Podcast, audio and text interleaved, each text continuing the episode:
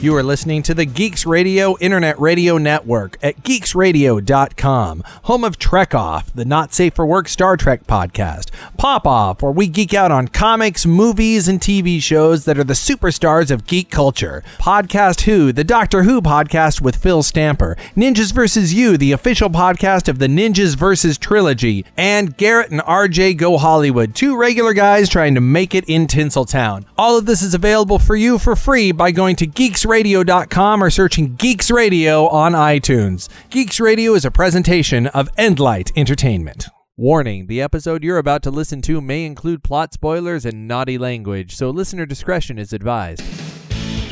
It's time for Trek Off! Benedict Cumberballs! Welcome into the Trek Off! My name is Justin.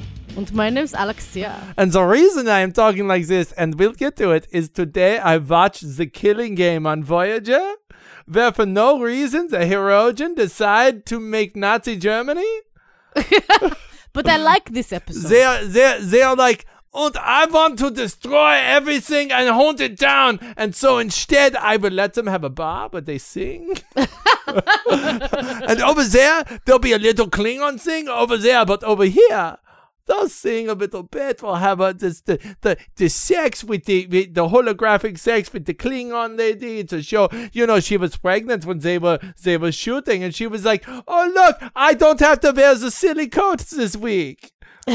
Because Because I can just be pregnant. I can just be pregnant because I don't have to wear the coat. I mean, so so yeah, so yeah, so so they did Nazi Germany because that was of all the things that they might want to do, they could dress up in uniforms and be in a tiny French town. I think it was mostly because Nazis are scary, though. I know, no, I get it. The Nazis are scary. I'm just saying, like, if you like look at our history, right, so- like all that's right, so- probably like like what's the scariest Let's- thing you can think of? Let's I'm make the sure assumption. it's Nazis. Let's, let's make the assumption because everybody has their favorite show that not everybody has seen Voyager. So, Right. given that not everybody has seen Voyager, Sure. Voyager encounters a group of aliens called the Hirogen. A great idea for a species. Yeah, That it's very interesting, That, actually. that that what they do is their entire culture is based around the idea of the hunt. And when you first meet them, they're like they're like, what we want to do is we want to hunt you and and grab your skull off your head and plant it on our wall. That's what we Like, love. that's what we do, man. And so and so this one like forward thinking Hirogens like if we keep doing that shit we're gonna we're gonna die out. So let's satisfy those urges using a holodeck and the Voyager crew, and we have the whole of human history to really focus on what the hunt is like. And so what they come up with is a little French town that's being occupied By by Nazi. Nazis and they're all kind of getting along and there is like a rebellion sort of in the background that's going to maybe happen until I mean, the the, American thing is, though, when it starts, you don't know all of that. So, Yeah, like but- you're busy going, "What the fuck is going Yeah. on?" You know, but it's just sort of like like of all because I, I, that's actually that's actually an episode. Like I think it's a two parter, right? yeah. Um, that's actually I like a- it too. No, I one that I it. really enjoyed. That I was like, but that they like fuck in the last ten minutes of it. You know what it is? You know what I mean? I, well, I think this It's like starts from the beginning. I feel I feel like there was no way out of it. No, I, f- I really think there like the the negotiations was the way out. But like you can't just all of a sudden expect me to believe that these people would just these these Hirogen would just be fine with what she said. Oh, okay, oh, we'll oh, do that. yeah, oh, you mean You the what I mean? the button at the end? Yeah. That's So- what I'm saying. Like ten, like literally, So, yeah, like so- the last ten minutes. so they like go that's through- so awfully convenient. But not Come the last. Ten, no, that's the last two minutes. I'd yeah, say the I mean, last yeah, ten right. minutes is minutes. awesome because okay, you're right. It's they- like the last two minutes. That's kind of my point. because they have two holodecks running in the other holodeck there's a klingon simulation that they're doing and when the americans are about to lose to the nazis the klingons break through from one holodeck to the other and kill all the nazis with their bat'leths and it's really satisfying yeah, um and so like like i absolutely i dug watching it was fun yeah, to no, and, and if they had actually had a more robust ending instead of being Yeah. like, oh fuck, we just ran out of time. you know well, why you like it it's an original series episode is it really? Yeah, well, no, it's like one. What, Okay. what the what the original series did a lot is they're like, this week we're in the old west. This week we're with the Nazis. This week, like we've Yeah, I land- guess so. We've landed on a planet with Abe Lincoln, and it's just like, let's see what it looks like when we dress up in this part of 20th century history. So, so I guess so. That's where you get Pimp Spock from. yeah, it's where Pimp Spock comes from. Is from Yes, is from. and So we love s- Pimp so so it's I can I, I really dug it. As a matter of fact, so let's start off. We have a lot to talk about this week, um, but We let do. let's start off on my recent watching of Voyager, and again my listening to the Delta Quadrant. I haven't talked to those guys in a little bit, so um they they said at one point they want us to come on onto their show, Which so be cool. we we should do. Um, but they they talk very much about Voyager Part One and Voyager Part Two, and they Okay. call the beginning of season four Voyager Part Two, and I think I can do that with DS Nine. The intro of seven of nine, right? Yeah, it's the intro of seven and nine, but it's specifically um the writing changes that and it's and they actually bring it back a few episodes the last few episodes of season three that starts with the um the Voyager uh um I forget the it's the episode in the holodeck where they discover Tuvok's little little program about what would happen if there was an insurrection. Insurrection mm-hmm. Alpha. And they said they said that that that episode is really good and it starts this chain of episodes that are like 85% of them are really good. It goes into the Borg episode and then it goes into Kes's departure which is really good and then it goes into the the uh the doctor going over and meeting Andy Dick which is really good. Oh, good. I love that And then it, and then immediately after that episode is the Killing Game which is really good. is good. And it starts this like series of really good episodes in season 4. Um, which is where I am. So right now I'm really enjoying Voyager because it's really good right now.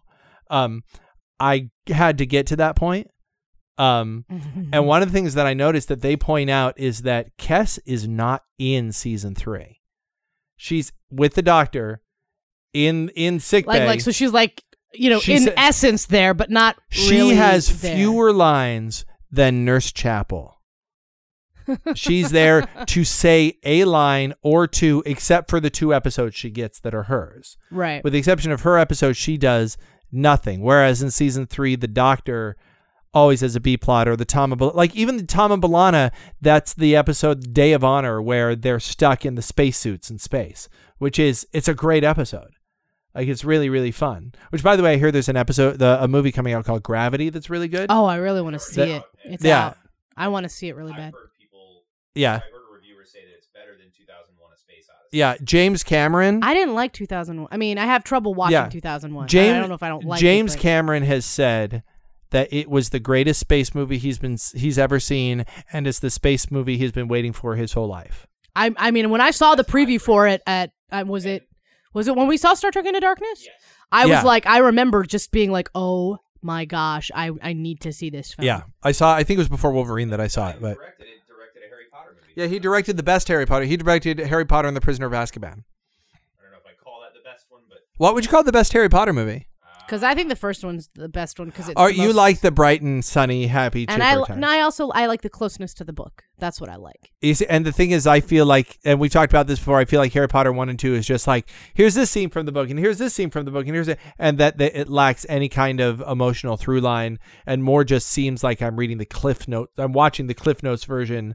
No, because I book. feel like the the first movie The first is almost okay. entirely the book, like with with all the emotional content therein. And you here's know? the thing: I don't But feel they like get big. Like the thing is, the problem is obviously as the books progress, they get bigger and bigger, and that becomes Yeah. a lot harder to do. Which Well, I, and which I would do also get. I would also say that the first movie of the two of the fir- I think the second movie is the one. I mean, even Honest Movie Trailers calls it two. The one Harry Potter and the Chamber of Secrets, the one everyone hates.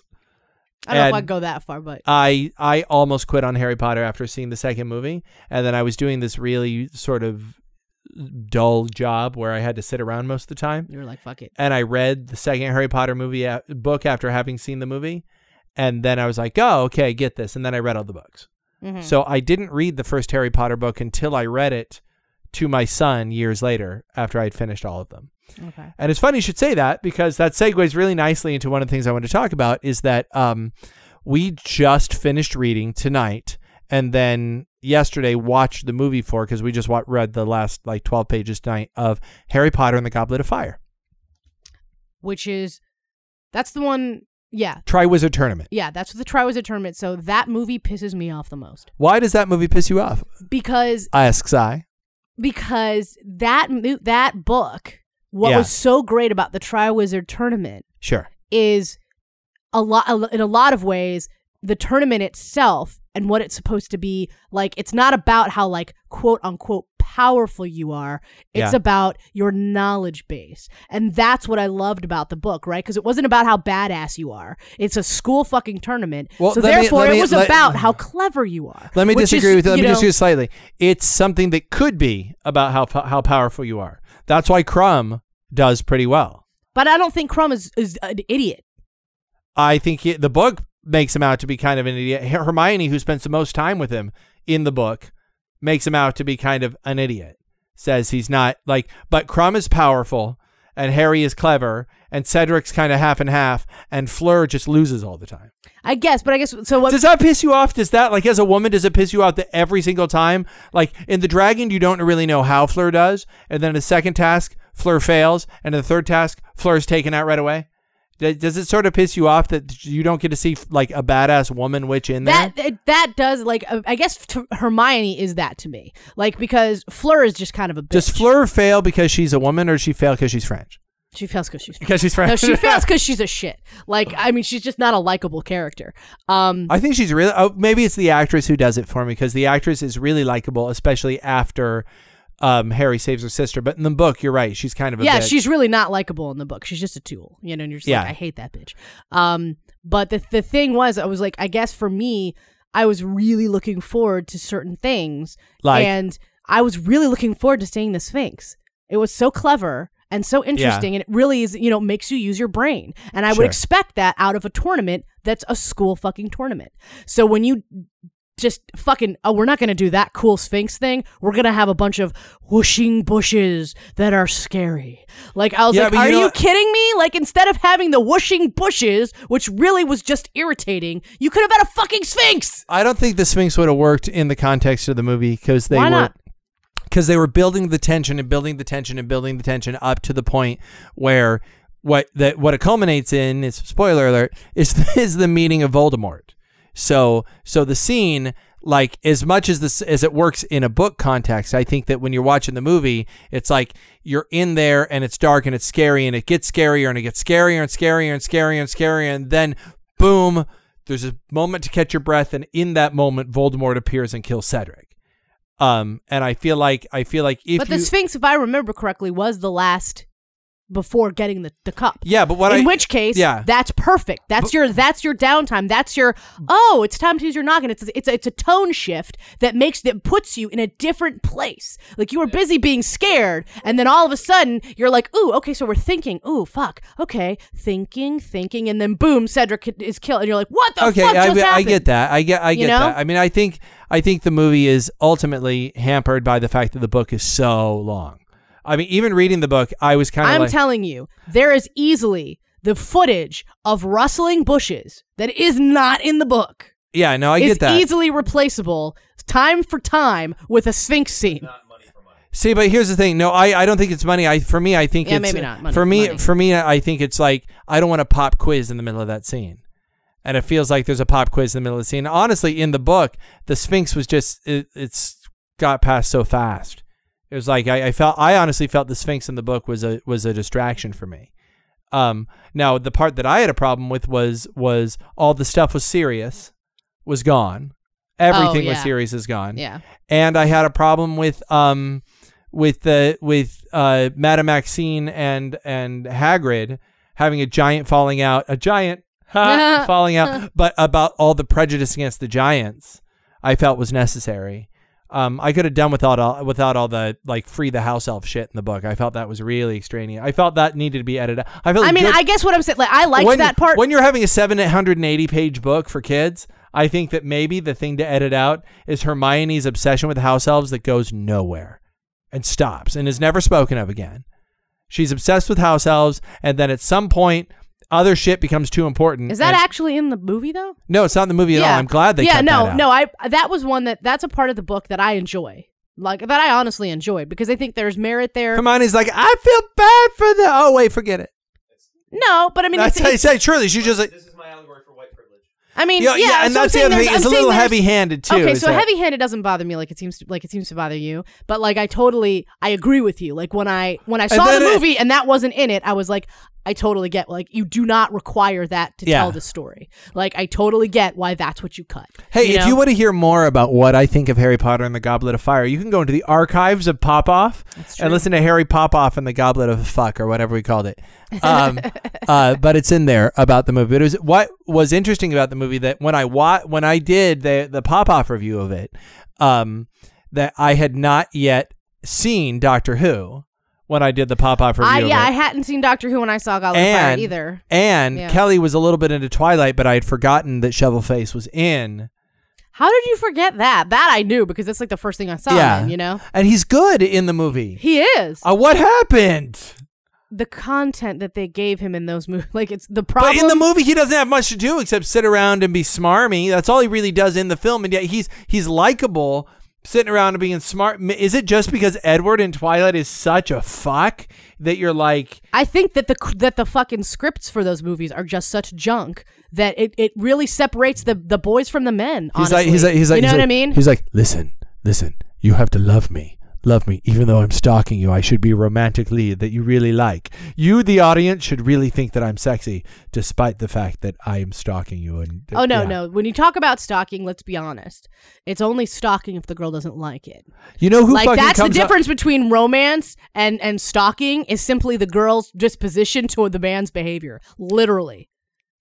Yeah. You know what Uh, I mean? You know who comes out of those movies smelling like a rose? I'll, I will give it. I will give it this. Uh, the person who comes out of those movies smelling like a rose is her dad.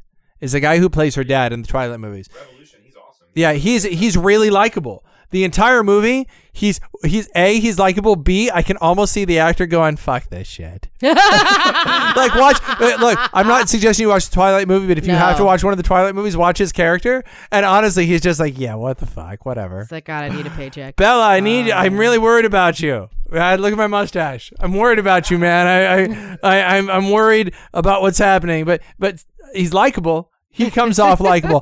Absolutely, everybody else. Him. Uh, the other person who comes off li- likable, of course, in the Twilight movies is Anna Kendrick. Um, Alice. uh, no, her like friend at school. Oh, I think Alice is like Who's the like who's Alice. who's in something we just Scott Pilgrim? She's in Scott. also in Pitch Perfect, I think. She might be. She's really good. She got she got nominated for an Oscar, and she's like she's really. I love her in uh, in Scott Pilgrim. Did you see P- Pitch Perfect? Because you would love it, dude. Would I? Oh my God. What's it about? Have you seen Fired Up? No. Oh, okay. You'd love that movie too. It's it's about acapella, like college level acapella Oh, singers. cool. But it's I did not. that. But I it's, did that and, shit. and you would love it though because it's not like Love it even more Yeah. you've done that. I get ki- I got it's not kicked out of it. I got kicked out of it. Here's the here you'll love this. You'll love this. You'll love this. All right, so Excuse me? Excuse me. excuse me. Um so so uh it was my freshman year of college. We've talked about um in one of the old episodes. I don't remember if we posted it or not. We have like a few lost episodes that we decided not to post. One about religion that we did. It was an amazing discussion that I'm glad we had, and I'm really glad we never posted. Um, I think I did post the one though about About like you being all- my my how I was a psycho ex boyfriend. Right. Um, so it's in that year, and one of the guys in the acapella group is totally macking on my ex. Oh. Um, which made me kind of a dick to him in the group because I could sing. I was a good singer. I was in the Yeah. I was in the group, and and and I had a pop sensibility, so that where where I did not always work in the chamber singers because uh, I went to St. Mary's College has an amazing music program. Um, but in this sense, because I sing with sort of a pop sensibility, I fit in. Mhm. Um, vocally, I fit in. Sure. But I was an asshole to this guy, and also this group was a bunch of sort of rowdy college guys, and I was so proper. No, I made I was proper, but I also made my first horror movie. But I was so like dark and emo, and, and you know. so when they wanted to call themselves, we were at St. Mary's College. When they wanted to make, call themselves the SMC Men, or as they called it, the SMC Men. Um, ha ha! I was like, that is an affront to the art that we're trying to create. oh my god. I know, and now I do, Oh, and now I do Trek off. but I was totally that way. I was totally, I was totally like, like that. We can't call ourselves that. No. We're artists. yeah. Um. Uh. But we had an amazing four-part rendition of Billy Joel's "And So It Goes" that I think is better. You know what? So w- watching Yeah. this movie because I'd never actually heard uh, acapella like groups sing, um, I was like, you know what would be perfect? A rendition of "Rock Me Amadeus." I'm sure it's. I'm sure it exists. I gotta find one because I think that would be great. Don't look it up now because we'll, you'll just be playing. We can't play other people's shit on the on the show. So All right. So anyway, um, I had not seen uh Doctor Who. Right. Um, and you've forgotten. and I'd forgotten that David Tennant and Shovelface are in this movie, Mm-hmm. and it's pretty great. So it's like Doctor Who and Edward Cullen. and of course, out. let's not forget. Yeah, you're totally caught up in Doctor Who, right? No, and I'm not going to be. So let it go. Are you? Have you quit? No, I'm waiting. If I say the words Amy and Rory, do you know who Amy and Rory are? yes, are? I know who Amy and Rory are. Have you met Rory's dad? No, Can I spoil a casting thing? No. Not even just a cat. no, Just, just a no! person who plays him. Stop it. Please, for the sake of the no! conversation, for the show, You're kill. Oh, you're fucking. That's For fucking our listeners bullshit. No, who I you love and care about. I do love and care about them. It's not a plot point. fucking It's not a you- plot point but at for me, it's enjoyable when I'm surprised by who the people are. then watch the show. If I gave you twenty dollars, would you just rent it on Xbox?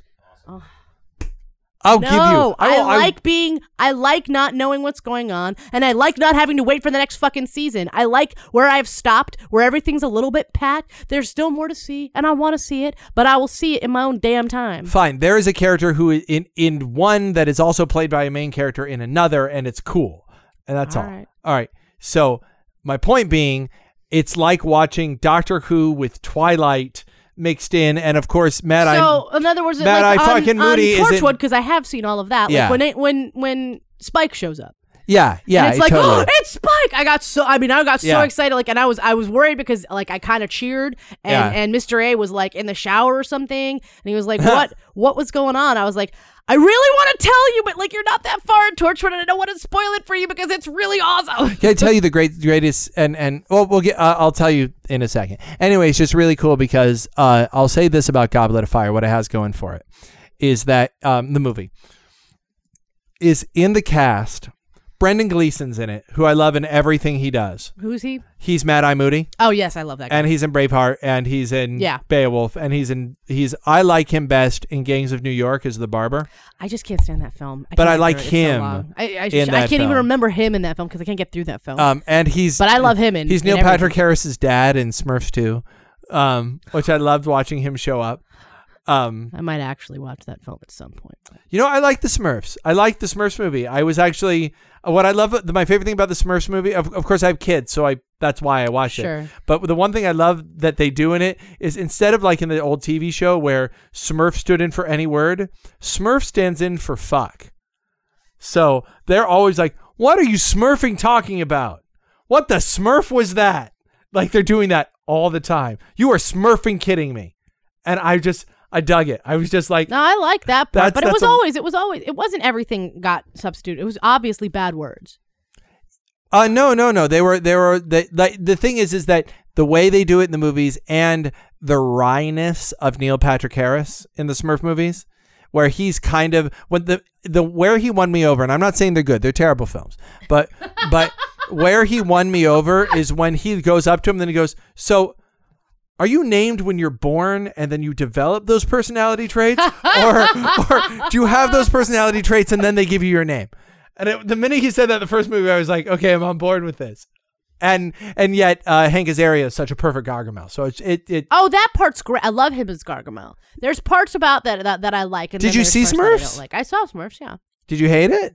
I didn't hate it, but It's Smurfette likable enough. bothered me. It's likable You know? enough. It's a likable enough film. It's it's okay. fine. It's fi- it's fine. Yeah. Yeah. All right. So I saw Planes. Oh, I want to see that so bad. Awful. It's bullshit. It's awful. It's really. It is. Here's the word. The the kiss of death. You know how I say things are awful and I say they're shitty and I like I get really fired up about movies and say that they're awful or they're great, right? Like I seem to have two opinions about things. It's the best or it's the worst, right? Okay. Planes was boring. Really. Boring, boring, boring. I can't tell you anybody's name. Can't tell you any of the characters' name. I was watching and I was just w- watching my watch. But it's like it's As cars, oppo- but in space. It's opposed to Cars like, air, 2, right? which Yeah. I, I vehemently hated Cars 2. You did? But I can tell you everybody's character in Cars 2. I can tell I you what happened. Cars 2. I can tell you, but I, I wasn't bored. I was just kind of offended by Cars 2 um, because it was awful. But it's not awful. but Planes wasn't even awful. It was just blah. blah blah blah. Everything good about Planes. I mean, here here's let me tell you um, about one of the characters in Planes. he's an older plane who had a devastating crash and after his devastating crash decided he couldn't fly anymore and didn't tell anybody that the devastating crash caused him to not be able to fly anymore. So when the young rookie plane wants to learn how to be a better plane, he goes to him and says, "Hey, Doc, I mean not, you know, it's the it's Doc. It's Doc from Cars. It's precisely Wow. the exact exact same character without the talented Paul Newman doing the voice. Huh. It was just it was a bummer. It was like I went in kind of hopeful and I and I was just so bored. And it was of all things my youngest kid's very first theatrical film. Ah. And he loved it. Like for 2-year-olds it's great. He's like he's like plane the airplane, it's the airplane the sky. It's, he loved it. He thought it was great. But well, as long as he enjoyed it, I guess. yeah, but it was even my oldest who loves cars done. He was he was He was like, he hasn't mm, talked about it since. Wow. He still talks about Hop, but he hasn't talked about planes. Hop is a cute movie. I like. Hop's a great movie. I think. Ru- Do you like Russell Brand? I love Russell Brand. Do you see Arthur? Yeah, I loved. I like the original Arthur. I do too. And I and I actually was. You know what? I was I was cool with the. I like the-. I like the new Arthur. one as well. it's hated. Do you know it's hated? The new one. Yeah, I don't get it. I don't get it either because I mean, it, I feel like what it did was it didn't try to just be a carbon copy entirely of the fir- of the original one, which wouldn't have worked. Yeah, And I feel like Russell Brand had a qual like he's the perfect casting. people hate him. he Do you had know a people quality hate about him? him? that fit. People hate Russell Brand. Why do you? Ha- how can you hate? Here's Russell the thing. Brand? Here's the thing. People hate Dane Cook, and after a while, I I can understand hating Dane Cook though. but I don't hate Dane Cook. But I can understand people hating him. And and the thing I best thing I can say about Dane Cook is I used to really really like his comedy, and now when I re-listen to it, I'm like, it's just kind of funnier because he's screaming it. And that once I realized his trick, I was like, oh, it's not funny anymore. Okay. I Um, mean, I could. I just he's he's kind of crass. Daniel like, Ross. not in a good Daniel way. Ross invi- in, introduced me to Dane Cook, and where I got into Dane Cook originally is in his very first CD when he goes, "I wish I was a snake. I wish I was a snake. I see a snake on TV. I go, why not me?" I was like, I was like, hey, I'm into you, and I and I dug him for a while, and then I stopped. Um, but people feel that way about Russell Brand. They they put him together with Dane Cook, and I don't get it. I find Da- That I, I don't get. I find Russell Brand eminently likable. Yeah, he is delightful. He's been in shit, and even in the and even in the stuff that he's been in that wasn't like he is delightful. he like Morgan Freeman before him has done shitty films that when he's in them, I like him. Yeah, Like he might not be able to save the whole film. yeah, but he's still. But his he's- parts yeah, his parts are are, good. good. Yeah. like he's likable and, and and just delightful. How, how can you like not? That's just I don't. Yeah, I know. I know. There are people who hate process him. So um so uh jumping ship from uh, and we're gonna get back to Star Trek because I've, I have some things to say about Into Darkness, which came out on Blu-ray 3D this week, Mm-hmm. which I watched some of and I'll talk about that experience. but before we do, you are watching a show right now. What are you watching? Well, after you and I spoke on the phone and you were giving me a hard time about Doctor Who and trying to get me to watch it so that you could give me spoilers. I just want to be able to talk to you fucking about it. I mean, no, we I get it. Here, uh, There's still a whole shit ton of Doctor Who we could talk about. Hey, listen, we have a sister show. There are only two active shows on Geeks Radio right now. There are only two I active shows. Our sister show is a Doctor podcast two with Phil Podcast Stamper. It's awesome. Mike. Doherty was on last week, like a couple weeks ago. It's a great you show. If you want to, if you want to rewatch Doctor Who, rewatch it while listening to Podcast Who. They do two episodes at a time, so you can watch two and then listen to one. It's a great way to rewatch Doctor Who. So go to geeksradio.com, check it out. But that's why I wanted you to catch yeah, up. I'm just saying, but like, there's there's a shit ton of Doctor Who I have seen. Yeah, but I want to Like- commi- I want to commiserate. Let me explain to you. So before the seventh Harry Potter book came out, um, or before the sixth season of Lost, what I did with my brother a lot was speculate. Uh What's going to come? The anticipation for it, huh. for especially the seventh Harry Potter book, Yeah. was so intense. We talked about it for a year, and then I read the book in like four days, and we talked. After we didn't talk, we made a, a, we- an, a, an agreement not to talk for four days Yeah. and then we both finished and then we talked about it but it was so that's what i want to do that's what that's why i want you to like because we have these conversations and they're sci-fi conversations and i want that's that's my motivation at least behind the whole doctor who thing but anyway But because you were doing that, and then you had also in that same conversation mentioned how really I have to watch all of Angel. I just have to do it, even though You, you watch it Vampires can't get pregnant. All right, let's be clear. let's So- once again. Let's say vampires aren't real. they can't do anything. Stop it. There's nothing that they can do. They But there can't. is a mythos they- there. they can't and there are certain blood. things that I'm willing to accept in the mythos being changed to make it your own. And none of those is that they can carry life when they are dead. so none of them. So let me let me say a couple things. Just one, say. one. You have a problem with pregnancy. I tell You hate. You're right. I hate pregnant. I hate pregnant. It's ridiculous. You are in are I in your don't hate pregnancy. in your. All right. Why do you hate Voyager? Well, that's because there's just pregnancy all over the place. Why and that's did you all quit women Angel? are good for. Why'd you quit Angel? Because a vampire pregnant.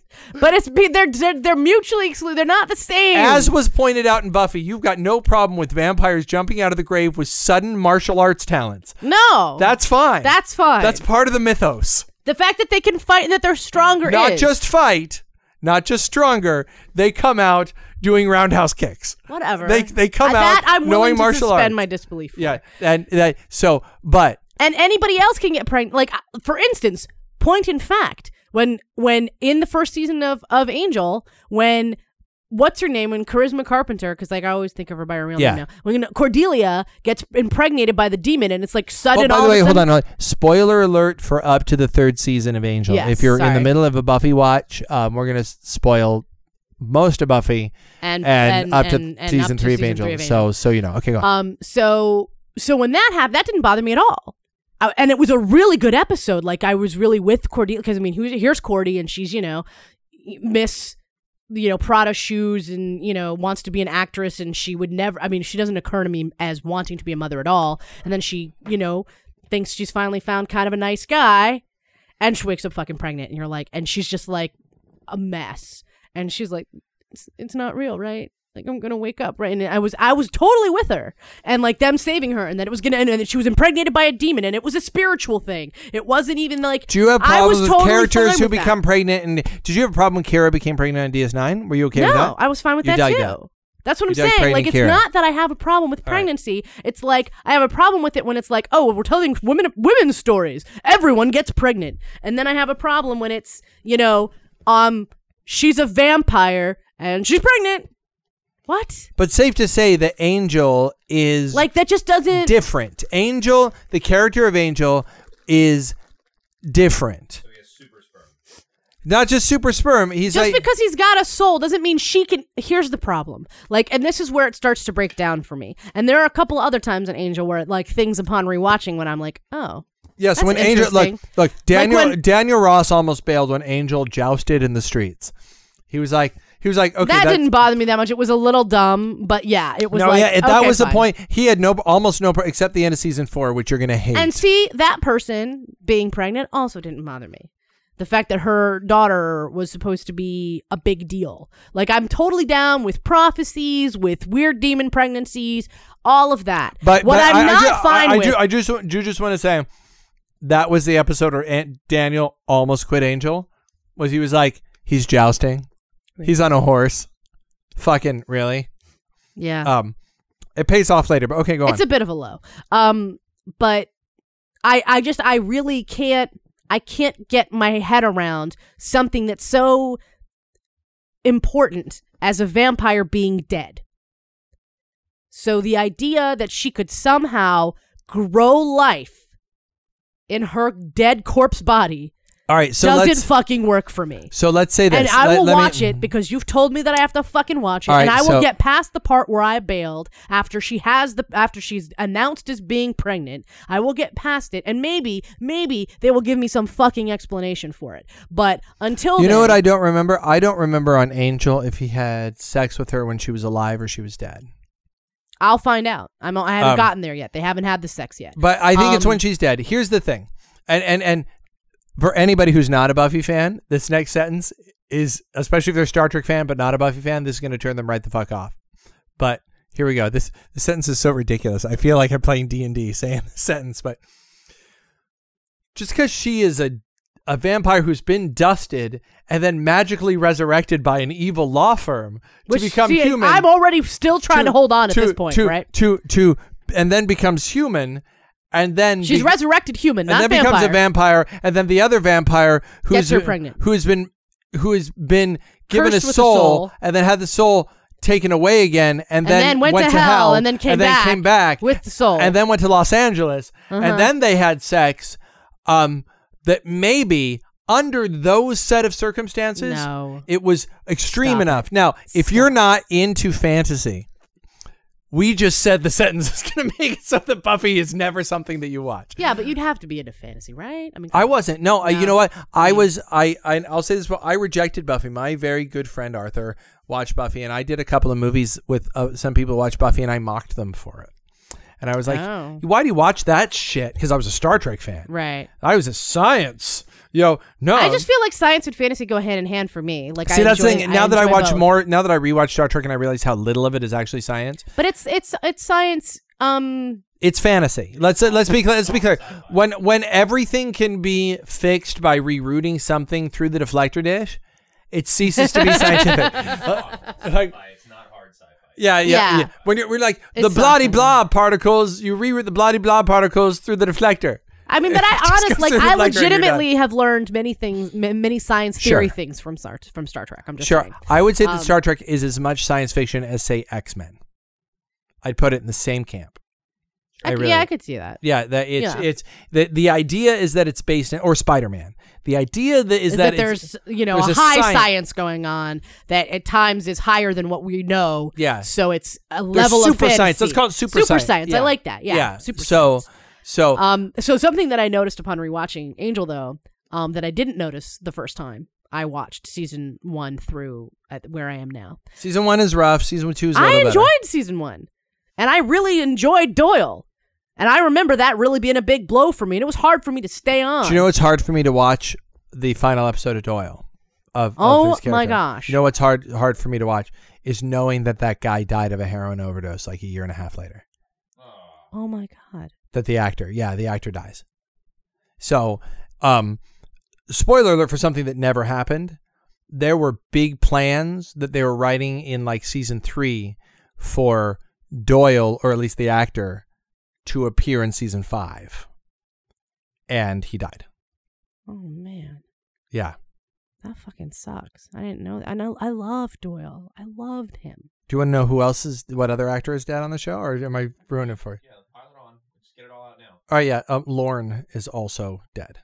The actor who played Lorne, Wait, which who? the the green guy. Oh, the the, Yeah. the singer. Yeah, Lorne. Lorne also he he um he was even sick on and off during the show, but he had um like a bad form of I think like lymphoma. Oh man. But yeah, so there. I didn't love him as much as I loved and Doyle. and on Buffy, the guy who played um who's uh Giles's nemesis um Oh, I don't remember. what's his name like the Chaos Bringer the the um I can't Ethan Rayne. Okay, Yeah, he also he also died like two years ago. that sucks. It sucks when the people start to die. Yeah, I don't like that. like I'm really scared when my next gen era crew are gonna start like like the original series crew when they die it's like they're old and they're from Yeah, the, but they're, it's still they're from they're from the 60s my mom like I've watched as my mom's favorite people from the 60s have died off like Dana Kay and like the people that she Mm-hmm. dug from like the people from the 60s I've watched my dad you know my dad's favorite people you know people from the Stones and from the Beatles you know it's like like I've watched those folks die off but not the people I grew up on Mm-hmm. and it sort of started for me with Bernie Mac when I was like, fucking Bernie Mac died? The fuck. Fuck. And then Michael Clarke Duncan. f- What? What? And no, so, I know. Well, Michael Clarke Duncan wasn't even that old. You Yeah, know, so- like it's just and I never watched Sopranos. God forbid I had ever watched Sopranos. I hadn't watched Sopranos either, but I he was on The Finder at the time, and I enjoyed that show Yeah. because it was a spin off of He's Bones. talking about James Gandolfini. James Oh. Gandolfini. James Gandolfini. So, like, I didn't know he was in. I, I haven't seen Sopranos, so for all I know, Michael Clarke Yeah. Duncan could have been on it. I don't know. so, so, but, but that's like, it's just sort of, sort of like the people I've grown up with have not started to die off yet. And I'm, look, I'm, look, I, I it's weird saying this because I'm like, my whole thing is I've got, I've got kind of a youthful persona, I think. Um, and we were just talking about it, but the idea that I'm two and a half years away from 40, Mm. that's weird, man. Because Right? that doesn't fit Justin. You know what no, I I, know. I, like my age doesn't fit me. You and me. There are people who it fits. There are people who who they get in their 40s and their 40s is where they shine. What they shine at is being. I'll give you great examples. Um, uh, uh Anthony Stewart Head, or Yeah, I could see that. or Pierce Brosnan. You watch Pierce Brosnan in Remington Steele. He's okay, but he oh, was. I love him in Remington. but you know Steele. what? If you if you look back at pictures of him in Remington Steele, Remington Steele after seeing him as Bond, he's sexier as Bond. His neck's a little thicker. He's got a little age on him, and it fits him better. And I don't think I'm one of those people. I think that I'm one of those people that I'm going to get in my 40s and they're going to be like, the whole thing about Justin is that he's energetic and youthful. Like I'm starting to watch Jim Carrey now, and he looks funny, but he looks older. He's starting Yeah. to show, and I'm like Jim. Uh, uh, I'm okay with Jeff Daniels looking older because they're doing Dumb and Dumber two right now. Um, I'm okay with Jeff Dan. I'm okay with Jeff Bridges looking older. That works for me. Mm-hmm. Jim and and you know Jeff Jeff Bridges was a sexy like heartthrob in the Yeah, 80s. but I never felt that way about him. in Inner Space, Tron. That's Dennis. Tron, that was Inner Dennis Space. Quaid. Dennis Quaid is still sexy. Are you so, yeah okay, but Dennis, Okay. but um, but yeah, but you you know what I'm saying? Sorry, I get them confused. It's easy to do. No, it's not. Um, I'm sorry. but no, you but you it's not. you get you get get Because what I'm Jeff saying. Bridges doesn't do it for me, but Dennis Quaid absolutely does. Jeff Bridges was at one point a a fair. No, I, I'm sure you're right. I'm not saying he wasn't heartthrobby type. I'm just saying I never felt that way about him. Is the one from Dreamscape? Dreamscape, yeah, yeah. Okay. So No, yeah. that also was Dennis Quaid was it Dennis Quaid? in Dreamscape. I don't know. Yeah, You know, Den- Dreamscape came out in 1984, and in Dreamscape, Dream- Dreamscape, the bad guy played by Max von Sydow can kill you in your dreams, and if he kills you in your dreams, you die for real. And at one point, he holds up a hand, and his fingernails become knives, and he reaches into someone and kills them with his hand. And that's the same year A Nightmare on Elm Street came out. are you serious? Yeah, I didn't know. I didn't know the, the Weird, huh? correlation there. But I, I mean, I don't know I if there's that correlation. It might just be like, like happenstance. Yeah, like One of those things. just one of those Yeah. Hollywood things. so. But the um, thing I was saying about Angel. about Angel that I didn't notice, uh, and then upon rewatching, I did notice that there's, I think there's at least two, there's at least two episodes with certainty where they just throw out the whole vampires have to be invited in. are there really? Uh huh. They Where? just throw it out the window. Where? Um, the one I can remember because I saw it more recently is the one with the with the uh the actress Raven Yeah, that played Raven on some show. yeah. and she he turns her case down and then oh, it's the stalks- Angelus episode. yes the- That's a he's, when great he's- when he's artificially high That's a great it's episode. a great episode wait for it she tries to get him to, to she tries to hire him he turns her down she's at home he's meanwhile unbeknownst to her or his people I've seen that like a ton of times. Really? stalking her I'm gonna watch that tomorrow. stalking her. She's alone at home. She gets attacked in her home and he crashes through the window and saves her. And is there no mention of really? And how when would he have? The last time he saw her was in his Oh, office and when that- he said no. oh, and the fact that he can't enter becomes such a big deal, especially I- with, It's a huge deal because that's why he 'Cause the can't c- save her father. the and cop's it's after dad that thing, episode. yeah. It's after that episode, which is why Oh. it bothered me so much because it was like, Okay, when what? They're, when they're meeting in his Uh, office, does she say anything like, "I want you to come to"? I'm gonna rewatch the episode don't that, think that bumps so. me out. That's that's as bad as like when Lore says can't, you know, Mhm. Um, or I'm fine. I'm fine. I'm fine. Like, um, hey, listen, and there was one other one that I can't remember. Yeah, but- let's do it fast because I just realized we're 42 Oh, minutes in, and we spent five minutes on Star Here's Trek. Here's something so that I noticed that I liked though, and this is why I'm considering you're actually watching rewatching Voyager. Um, rewatching the episodes with Faith on Angel. I hate Faith. Always hated Faith. Um, and I was actually able to appreciate that storyline more now that I hadn't been watching. Like I'm not starting Angel just after having finished Buffy or concurrently with Buffy. Oh, where- concurrently with Buffy, those episodes work so. Like seriously, the concurrently with Buffy, it because I watch it concurrently. I always try and watch watch them concurrently. When he goes, "Go home, Buffy," No, I know. that was like fucking. No, I know. That was that was like a hammer to the face. But like what I loved about doing that though is because without having faith in my face and like hating her, I was actually able to to see the struggle there and enjoy the storyline on Angel where she's struggling with what she's done and she's really hurting. What's funny is that Bu- Buffy comes off as the asshole in that episode. She does. If you watch them concurrently, Buffy's anger is justified. is more justified, but she But- seems like more of a but Angel doesn't know that. hmm So it's interesting. You should It's- try watching it without watching it concurrently because then you have that. Because then it, you're more able to be like, I mean, I get that she did some shit, but like, calm the fuck down. And I and, and you know what? And I and I, I I do like to rag on season one of Buffy, but I will remember you is maybe my favorite episode in the whole Buffy. I mean, season one of Angel. season one of Angel.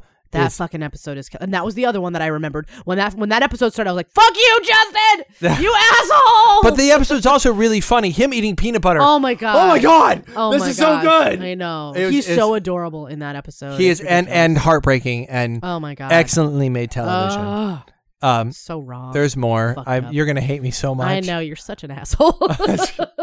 but we love it. it's we love like it. you don't care about me at all. So let's talk about let's uh, let's talk about a couple things. Uh, Star Trek, real quick. Um, I I because yeah, because I was also in. excited about Star Trek Into Darkness, and, Which and- came out. and of course I had to have it on the. so I got 3D. it. So so I got um uh as I I don't know if I mentioned uh in any of our podcasts I got a 3D projector. Um, might I suggest to anybody to go get one? Uh, because when you go out and get TVs, they're fucking like a thousand dollars to get a good TV anyway, and there are 3D projectors for like four hundred dollars that that are in 720p and they're fine and they work just fine. And 3D glasses are like 19 bucks. So if you're out to replace your TV and you're like, I'm gonna get the biggest fucking greatest TV ever, and I really want 3D. um, that Like that d- point in fact, I bought the movie in the 3D pack yeah. because it has all the other stuff, and I'm like, I'm having, wonder. I'm gonna have 3D someday. Well, here's It's here's gonna happen. here's the thing, right? Is that is that I people are always like, I just bought a seventy. inch TV. How much that cost? Oh, it wasn't too bad. It was like twenty two hundred dollars. And I'm like, dude, like really? Dude. The screen's a hundred. The projector, you can find them used for like four fifty. It's like really, it's cheaper than the TV to just get a 3D projector. So just do it. Um, so we got it in 3D. I was so excited. And two nights ago, we were going to, or last night, we were going to watch it in 3D. And we totally were going to watch it in 3D. And we we were watching, we were enjoying it. Well, had she seen it before? Did she get to see she it? saw it once in 2D. Okay. And I'm going So to talk to I'm going to talk about the 3D in the movie because I will say this, watching it in 3D again, most of the movie doesn't need 3D. Yeah. There's a lot of conversations in this film. Yeah, but uh, see, here's the thing. For me, I, I guess I just really love 3D. So even when it's just two people talking, I the like space the, jump, I like the stuff, depth of having a The feeling depth- like I'm with them. The A, the depth You know is I mean? false, and B, the depth is the only movie I ever saw that did 3D the way I wanted it done was Beowulf, which was a really long time ago. 3D wasn't even great yet. But the thing about Beowulf that they did is they kept everyone in focus all the time. So your eyes could choose to be in focus on the main character or look behind them or look around them. This movie was shot in 2D and converted, and when they're having conversations, the background's blurry. mm-hmm. So it's not that different than watching it in 2D. I guess. It's really so. No, the space stuff they try. The other thing is the lens flares are more obvious in the 3D. yeah. I get the sense sometimes that there's a pane of glass that that, that the lens flares are hitting in front of me, and it's it pisses me off more Oh. in 3D than they Okay. do otherwise. Um, and also because that fucking honest movie trailer really did oh my god. it hurt a lot of the film for me. I was like, a- it's hard. uh, for, yeah, yeah, it's hard. I haven't watched it yet. Like we got it, and I haven't actually sat down to watch it again because I recently saw Yeah. the honest trailer, and I was like, "Am I Ah, that's like? right. Am I gonna just like really dislike this now?" no, I don't really. As a matter of fact, rewatching it, I like it better than I did the, in the last podcast we had. yeah. Like I watch it again, I'm like, and I'll, I'll explain why I did.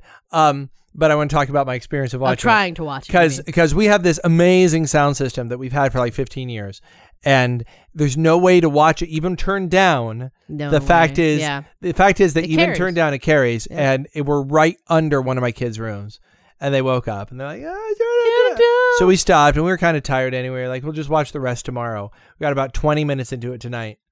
Turn it down. So we're gonna have to finish it. It's like taking three days to watch one film. Oh god. Thank God we had seen it before. Yeah, because that would be just there's that would be unbearable. Yeah, totally. Watching that movie, Headphones. Headphones. Yeah. Yeah, I wanna I wanna figure out a good headphones. We've tried to do headphones before, and it's a bit of a pain in the ass. I mean, there are nice headphones though that can give you sort of a surround. Yeah, I mean that's that's sort of the They're next expensive, step. That's but- the next, but that might be the next step. But is- yeah, then you wouldn't have to worry about it at all. You guys could really So- the shit out So it. let me tell you what I like. I've spent a lot of time over the past uh, little while complaining. Wow, I just dropped some shit. Um, complaining about Star Trek Into Darkness. Um, complaining about the bullshit in the movie. Mhm. And I will say, there's no, nothing in the movie that makes Bones. What are you doing with that tribble? And that makes it better. No, Nothing makes it better. Nothing makes it. better. It's shitty. It's just shitty. Um, and there's some pacing issues, and there's there, are issues in the film. Uh, I still have a problem with with uh, um, what's his name, Scotty running up to have a conversation. I still have that problem. I have a lot of the problems I had before, but you know what I like about Star Trek Into Darkness? It fits with me better, maybe, than it even fits with you. Star Trek Into Darkness truly seems like it, it's the only movie, movie that I've ever seen that seems like it's honestly a predecessor. It seems like a, a prequel to the next gen era. I can see Star Trek Into Darkness evolving into the Enterprise D much more than I could ever have seen the other ones doing. Really? Um, Hmm. I see. Maybe it's because Section Thirty One such a big part. Maybe it's because there are Klingons, and the Klingons are fighting with Bat'leths, and the Klingons are speaking Klingon and fighting with. Bat'leths, and they're they're like, and because Blingons. yeah. Here's the thing though, they say Klingons. They only show one Klingon, and he's bald. But all the other Klingons are wearing these helmets, and you can see their Klingon hair and beard sticking out from underneath of them. You can see that they are like regular Klingons under there, but the Klingon that we see is bald, which I think is a bummer. yeah. Um, but I can actually absolutely see this world evolving into next gen more than I can see the original series evolving into next gen. Even more than I can maybe see Star Trek Six evolving into next gen. It's Really? Because I disagree. well, the thing about Star. Trek Six is, is, is Star Trek's two through six. Starfleet is such has its own look. It absolutely has its own look to it. Mm-hmm. Um, that I dig. I dig that look. My favorite look actually is that look. Is the is the red. My favorite costumes are the red jackets Yeah. in the original series, like Star Trek's two through six. Um, but I never got the sense, and maybe it's even more. It feels like a predecessor to DS9 because of 31 and because of of the way the Klingons are portrayed, and they, I, I could absolutely see. And 70 years from now, it's like this now. I, I can see it, and so Into Darkness seemed to have a lot for me from that. Okay. Thoughts? I, I mean, Five minutes go. um, I guess I I could see the linkage to DS9 because of Section 31. Like, I know you practically peed your pants when that part happened. Oh man, gosh. I think. but, Administrator, step closer, step closer. You can be on mic this one time. Oh my god. So we've we've joked about how when the movie is done, that even when you're on mic, that we might just pull down just your gonna pull audio, down your audio. That's a, that's a great idea. The viewers will love it. Especially the ones who don't listen to the podcast and there's no explanation for it. Um, I, I think probably the biggest thing for me, it, just seeing is the um the, the production value. You know what I mean? Like the the it seems more futuristic than even the older Star Treks. You know what I mean? It seems like so. I, I think it's closer related to the next gen as opposed to you know. but I think what we it's because, associate with but from that perspective, it's um, it's nicer than next gen. It's like it's it's brandy spanky new year. Than, But here's the other thing I like about Into Darkness that I noticed on this viewing. It not only seems like a next gen prequel, because there are Bat'leths. There weren't Bat'leths in any of the in any of the other Star like original series Star Trek movies. Um, those Klingons seemed like next gen Klingons, just sort of the grittier ones. sure, okay, Um, when she goes, because you care about honor, that is that's a next gen thing. Mm-hmm. Um, here's the other thing I like about Into Darkness, though. It not only seems like next gen, but it also seems like it's our future, and it's the it's really more than anything else I've ever seen. Into Darkness specifically seems like the future of us. how so? We see London, Okay. and there's an old hospital that they're still using. It's an old hospital. It's been updated, Mhm. but it's an old hospital. And he goes down into downtown London. They're cars, but the cars float, but they're cars. And people are walking around kind of doing normal things. He takes an elevator. It's just something that occurred to me that when uh, the guy on another Doctor Who actor, Mickey, um, walks in, he takes an elevator down to work. yeah, And I was like, yeah, that seems, you know. And then when we get to San Francisco, San Francisco seems like San Francisco. So they're in a high rise in San Francisco. In in all of DS9 and all of Star Trek, whenever they are in San Francisco, they never seem like they're on the top floor of a building. Yeah. I mean, there is an aesthetic there. There's it say. seems when the Earth stuff. the Earth stuff seems so much more not Earth, if that makes sense. No, but it seems like San Francisco. It seems like no, I'm I'm talking about in stuff like DS9 and and the original and series. original yeah. I'm yeah, saying like when you see Earth in in those, yeah. it's very this is a future Earth, so it's it's it's as unearth as it can be. It's either a future sense. Earth or it's or or it's like in New Orleans when it's when it's like Sisko's yeah, dad. or it's all the way back, like yeah, it's a throwback. like this seems like no, they'd build some more skyscrapers. Like like in New York, they're about to finish. They're about to finish uh, the new World Trade Center, right in New York right now. Like Mm-hmm. historically, in 2014, it'll be open. You can. It, it's new in the skyline. It's it's safe to say that between now and 300 years from now, the cities will still be there, just with new skyscrapers. yeah, The old skyscrapers will still be there, and there'll be new skyscrapers there. right. It's it's really it's the first sense that I got of that. I guess I could see that.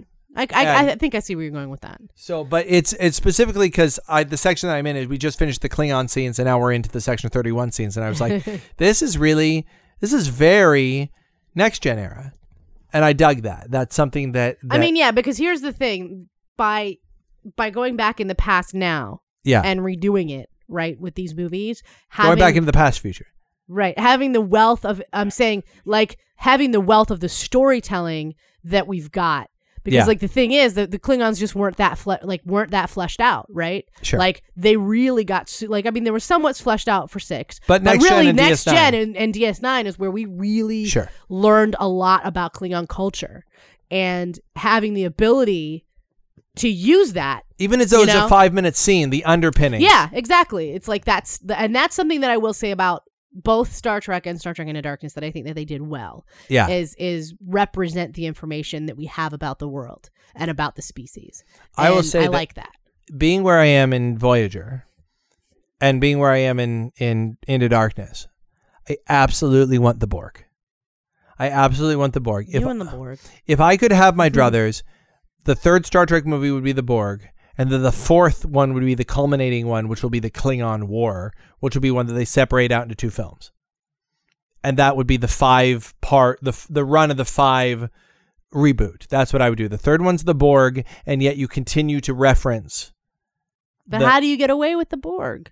Just because it's a different timeline? Y- yeah. That's how you get away with everything else. I guess. Yeah, that it's the the Borg show up. Here's the thing. I want to see. I just I haven't I they would really need to explain to me how the difference of the situation of what's changed here is is going to affect the Borg who are nowhere near us to bring them into our space. Let's like be I would really need a but good I don't think I don't think that it's ever been a matter of the Borg's ability to get to our space.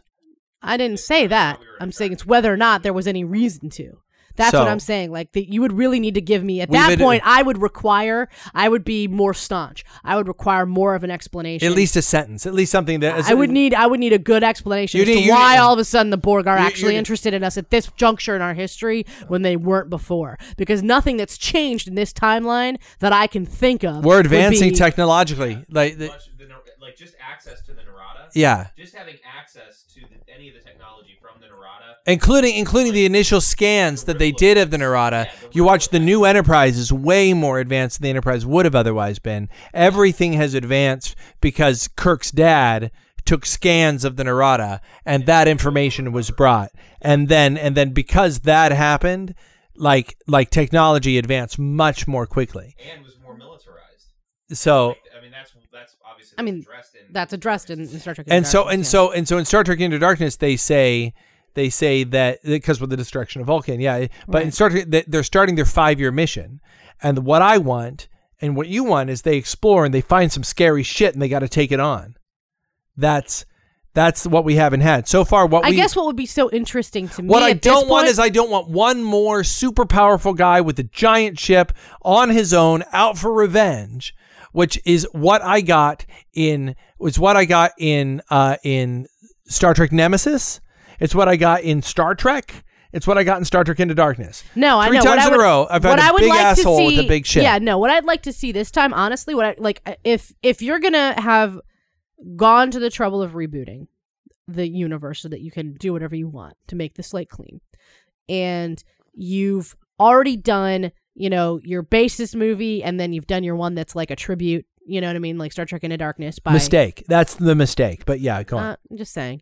Then I think the next thing that I would like to see is fully utilize the fact that none of this, none of the stuff that that came is necessarily like bring us something new that never entered our universe because of the change that you're talking about because we had this pre this this knowledge from before See, or I- a story that we never got to see because and that's what I, that's what the Borg but that's be. not what the Borg. That's what I'm saying. I've actually seen the Borg. My point is, I would like to see something scary like the Borg. I'm down with that.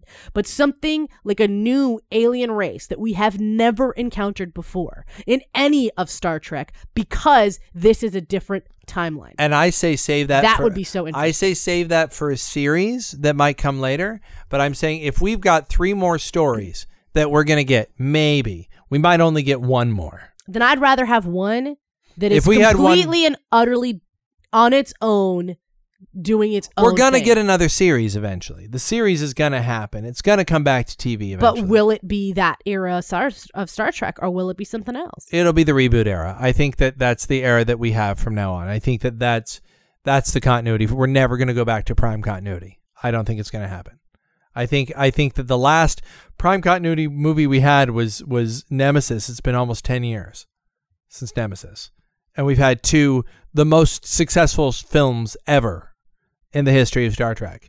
I don't think we're ever going back to the prime timeline. That that may be, but that doesn't mean we'll stay here. Like we might do at that point, they might do instead of continuing with this in a series, they a might new do the next, next gen. yeah, new yeah, next or gen. or something. Yeah. You know what I mean? um I So- think I would like to do, see them utilize these characters to have them face something that they've never faced before and that we've never seen before. Here's the thing. I don't care so much about seeing something we've never seen before. If I want to see that, I can see Pacific Rim, or I can go see But I'd- Gravity, or I can go see any number of sci-fi films they're going to show. When I go to Star Trek, I want to see challenges, new combinations of the things that I already love. If I'm only going to get a Star Trek show in two years, and I'm going to have to wait three more years after that, I don't want to. I don't want something new. I, but I don't want to Why tribute not? either. I want something. That's what I'm saying. Like, why not? I want fucking something. like, I, why not take the advantage of that fact and, and do something new? Because you know what? That's not taking advantage of that fact. Anybody can run into it. That has nothing to do with it being. You know, you run the risk of somebody taking a, a you know a pitch script from some other sci-fi movie and you know And dieharding it, yeah. yeah, turning it into a Star Trek movie. And let's I keep guess it. what I'm saying is I would rather That's not what I want as a fan. No, I don't want I don't want that either. Um I just want I want to see a story that I haven't seen yet with the characters that I love because that's the difference between you and I, right? I love you want a new episode of Star Trek. Yes. So Okay, I get, I get, I you get know what, what, I'm saying. I get, like I do know want what it to saying. be right. I want it to, you know what I mean? I want I want them to behave correctly, There- but there's stuff from like from there are like cool enemies or you know different races from Enterprise that. You know, That's my that, and that's I that's I guess what I'm saying is I want the the advantage that we have now. The reason I want to see them take on the Borg is because that's using the reboot. Kirk never met the Borg. They he never got to see the Borg. That's what that's it's the outside of the Klingons. It's the biggest Star Trek enemy after Khan. It, they might even be the Borg might even be bigger than the Klingons. The Borg is the biggest baddest Star Trek enemy, and Kirk never took them on. But now the you time, have the opportunity to see what would Kirk do. what Is would that Kirk do? Because because Picard, P- P- yeah, Picard would outthink him, and and Janeway would have them on every other week.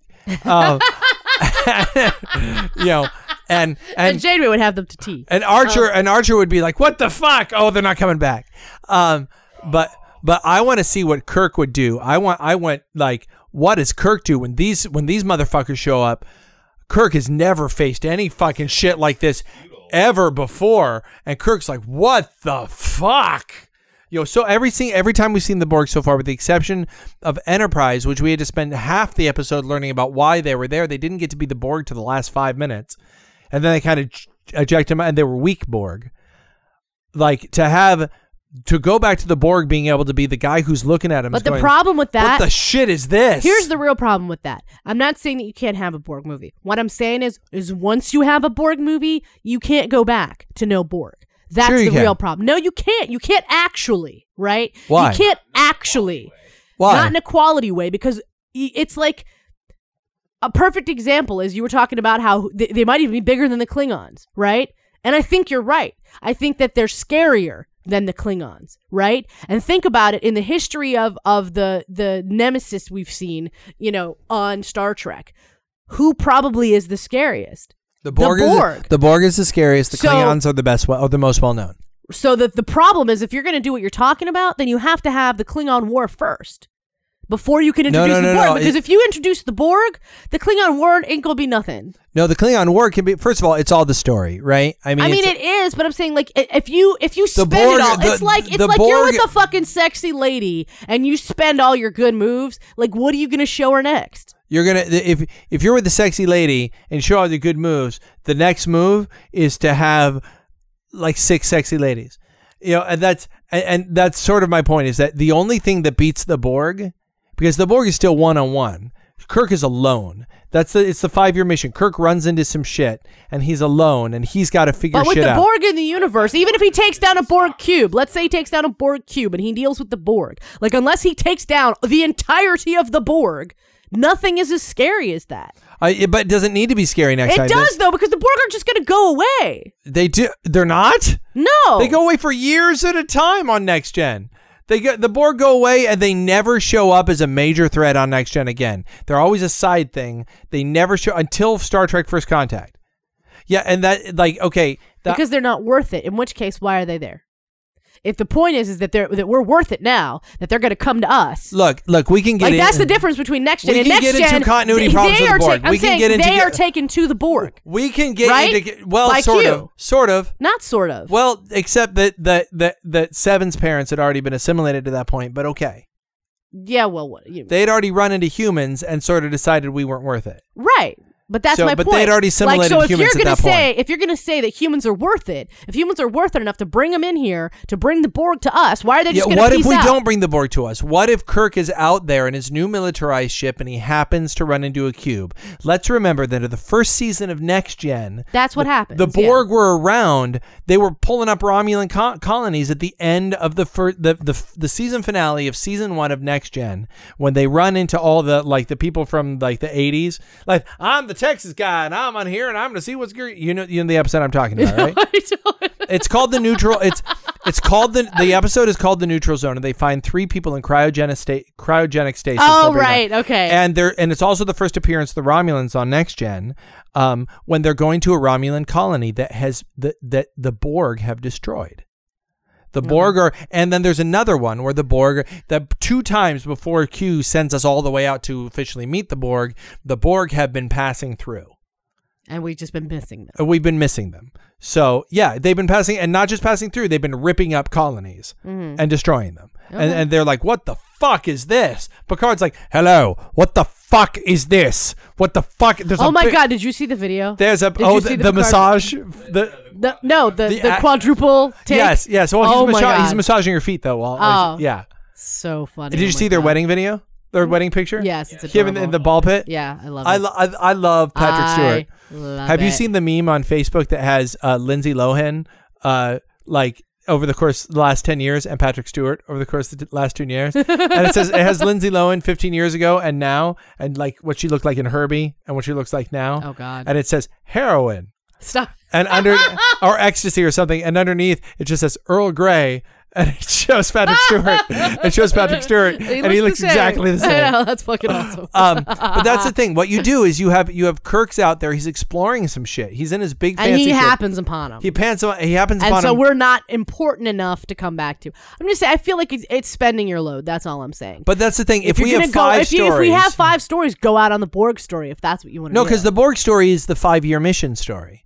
The next story that you have after that is recalled to home because the fucking Klingons are attacking Earth. It's not some war in the middle of space. The Klingons have sent a fucking fleet, and you do Lord of the Rings, except with a space battle movie. You have it be a full on what we haven't seen really since Return of the Jedi in an, in an effective way is is you have a true you've got a fleet of 100 ships on this side, a fleet of 100 ships on this side. You have basically DS9 done with Kirk as the main character with the budget of these films and you spread it out over two. How do you deal with an invasion by the Klingons?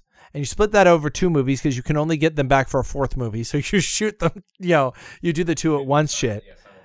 and and and that's how you end it is that you end it with peace with the Klingons. Is by the end it's so destructive on both sides. You have that be a true Star Trek move at the end, where it's Hmm. it's peace with the Klingons. And yes, probably a main character or two dies, and you probably get to know the the the Klingon characters on the other side. And and you you know you get to you get to deal with them. You see their losses, and eventually you come to terms with it. And I think I that's don't like where you're going with this.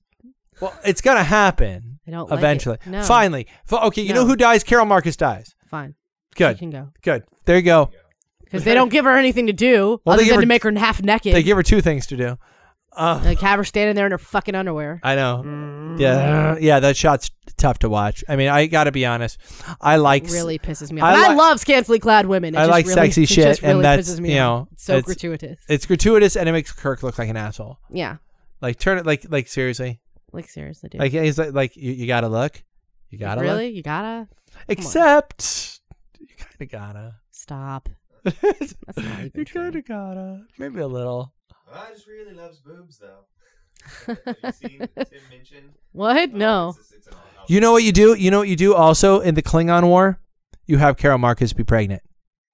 And you have her give birth to David halfway through. Which That could be also which also like you have them get married in the midst of the Klingon War. And you They don't not in the original, but that's what you do now is you have them get mar- get married in the midst of the Klingon War and and have David, you know, be you know like sort of Lion King it and go. We've made peace, and now David is the future of blah blah blah, and maybe grown up David is the next generation now. Maybe what Hmm. you do is you have Kirk's son, a new Captain Kirk, David Kirk, a new Captain Kirk. That's Ti- the series. that's the series. The How do you do that though? Because I mean, it's I You feel, go you have 30 to years make later. you have to make him cool though. Because like seriously, No, you don't do he David was Marcus. not. Yeah, he was It's a di- not it's a- cool. it's It's a- not David Marcus. It's David. It's Kirk. David Kirk, and yeah, you like that's the new series. It's thirty years later. It's David Kirk, and you and and David Kirk is the captain. Maybe even has a young ensign Picard. Like you can do that shit now. you could, Yeah. And if you did that, maybe you could actually have a female second in command and actually have her be cool. Yeah, I mean that's the thing. You know what I mean? Like, Like, I that's that's the shit you could do. But I think I think that you do the Borg, and then you do the Klingon War, and the Klingon War is a much larger story. The Borg is still a one-on-one story. It's still a Kirk is out there by himself, and there's nothing there to help him. No help, no Earth. I don't want to see Earth in the next Star Trek movie. He's out No there. Earth, just space. Yeah. Whereas the next one, it's all on Earth. It's not all on Earth, but it's in the space Around. Around around Earth and around Kronos, and that's the it's that's the the the last one of this series, and then you end with young baby David, and then you have the new series with young. Da- I mean, that's what you do. Maybe, maybe you do. Game set match. Yeah. How come my phone's not ringing? Here's the only. why aren't they? Why haven't they done it, Justin? the, why uh, didn't you write the script? Here's the only up? shit that I can guarantee you. None of that shit is gonna happen. Yeah, So none of it. if you want this to happen, if you want this to happen, I want you to Start write to petition. Call your senators. every. Call your senators. petition. I want you to petition every major, if you're listening to this, every major studio for them to pick up Ninjas versus Monsters right now and say, we need Justin Timpane to become a, become a name, A name. In, in Hollywood.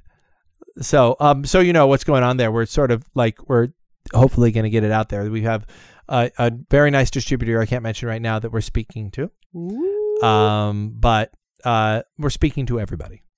right now. If it was Um, I can't talk to you about all the shit that's happening. It's really good, but I um uh Ed Sanchez, Blair, the the the co-creator of the Blair Witch Project, has come on in an official way. Nice. Um, so he is, you know, we've all sort of known about it behind the scenes. We couldn't talk about it.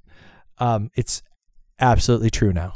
so Um, exciting. um, well, I mean, you're a they're a big character in it, man. I know. I mean, I don't know about that, but You don't I'm know about fun- that? I'm a fun character. You're what are you talking about? I would say that your character is at least as major as like like like yeah. It's a I mean, pit- important. Yeah. and and in a lot of the movie, and it, you're you're in as much of the movie like outside of the outside of the main. I'd say you're about as big as the character Massaro. Like I'd say that that's that's the you you have the main seven on each side, and you have Lily on top of the seven on each side, and then you have so dirty. you have you and Massaro, and I think Yeah. then and then everyone else is sort of supporting those characters. okay, yeah. I so can see that. yes, Okay, yes, that does make you the 16th largest. I'm just saying that's, like that's like a lot of motherfuckers. That's all I'm saying. Like Yes, I'm not bitter or anything. I'm the just mo- the movie I'm just want to get in full of shit. perspective. hey, co- compare compared compared to zombie that slaps other oh well, yeah. I mean, compared to that, it's huge. And then what did I do in my next movie? I made you the fucking co-star. So true. That's true. The next That's movie has story. has a, two a lead true characters. Yeah, You and me. Do we count as characters though? I, I think we do. I think we really do. and on that note, my name is Justin. My name is Alex. Trek off. Check off, bitches.